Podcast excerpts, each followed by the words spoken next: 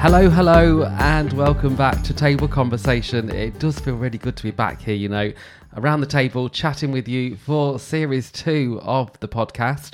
We were last here at the back end of May, so I have had to look through uh, my camera roll on my phone to see what I've been up to since we've last had a conversation. And I've managed a few nights out since the restrictions were lifted. They were lifted just as we ended the, the last series.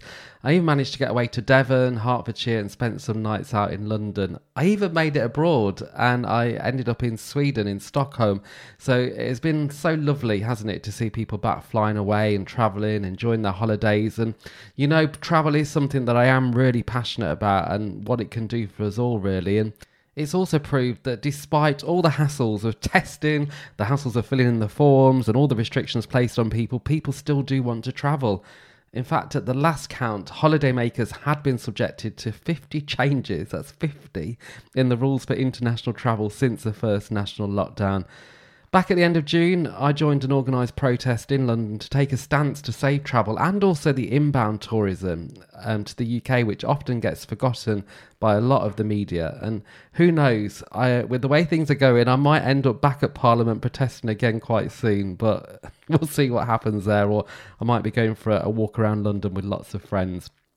We did talk about lockdowns and how best to handle those quite a bit during the last series. And hopefully, praying here in the UK, lockdowns are behind us and it won't be something that we end up having to talk about again. But we will, if we have to go there, we will talk about it. Whilst lockdowns may be a thing of the past, the pandemic or endemic now isn't going away, and neither are those threats of more restrictions or new policies that are said to be designed to protect our health, where some cynics maybe would say that they also line the pockets of some people too.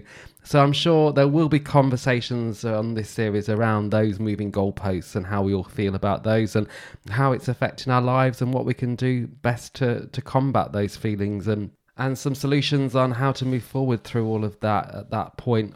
Praying it doesn't happen, but who knows? The, there's been a lot of U turns. There's been a lot of skid marks on the road of turning around and going in a different direction. So who knows? We'll go through it together, though. We'll be here around this table talking about it.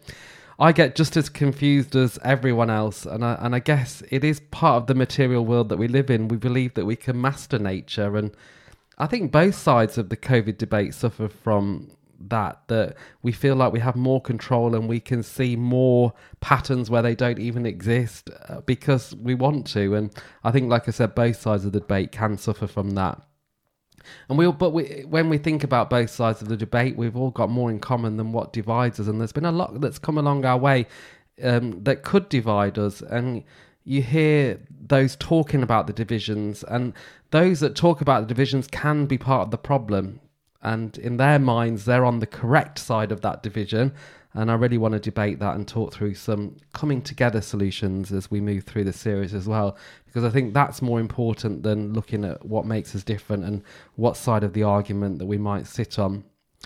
Fear has no doubt been created and fear has fueled some of those divisions and it was one of our big topics that we talked about last series and again, it's more. I've done more research about this during the break from the podcast. I read a really interesting book actually by Laura Dodsworth. The book is called A State of Fear How the UK Government Weaponised Fear During the COVID 19 Pandemic. I'm definitely planning on sharing some of my thoughts on this book with you. It is such a well researched book with specific examples of how fear has been used to manipulate thought processes, some ideas about how the media has worked with the, the fear mongering and pushing that out there.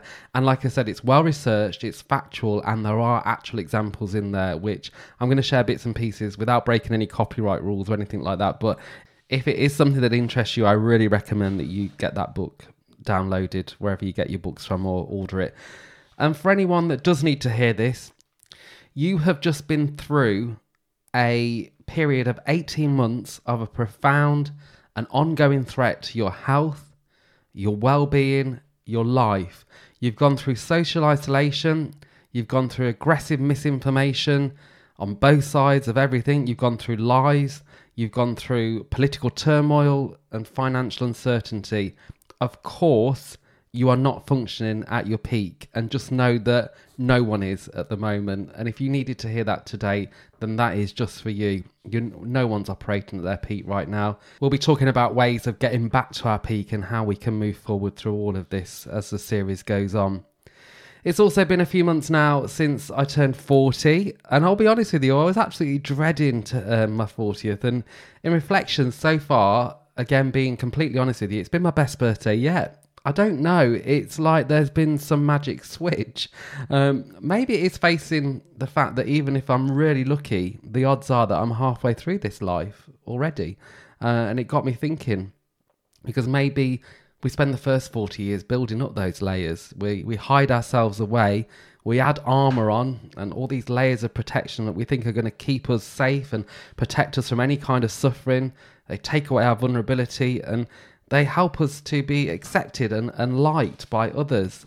And I think that switch came in the form of knowing there's not the years to mess around anymore and there's not the, the, the years or the time to just see how things go and coast anymore. Uh, and maybe the next 40 years will be about removing all of that baggage that we collect and a bit like a buckaroo horse, we hang things onto us, and maybe it's time for that horse to buckle and throw it all off um, with that knowing that we just belong and we no longer need to impress to fit in. We haven't got the time to waste. Um, maybe it is just about accepting ourselves in every way and being happy with who we are right now and with all the flaws and all.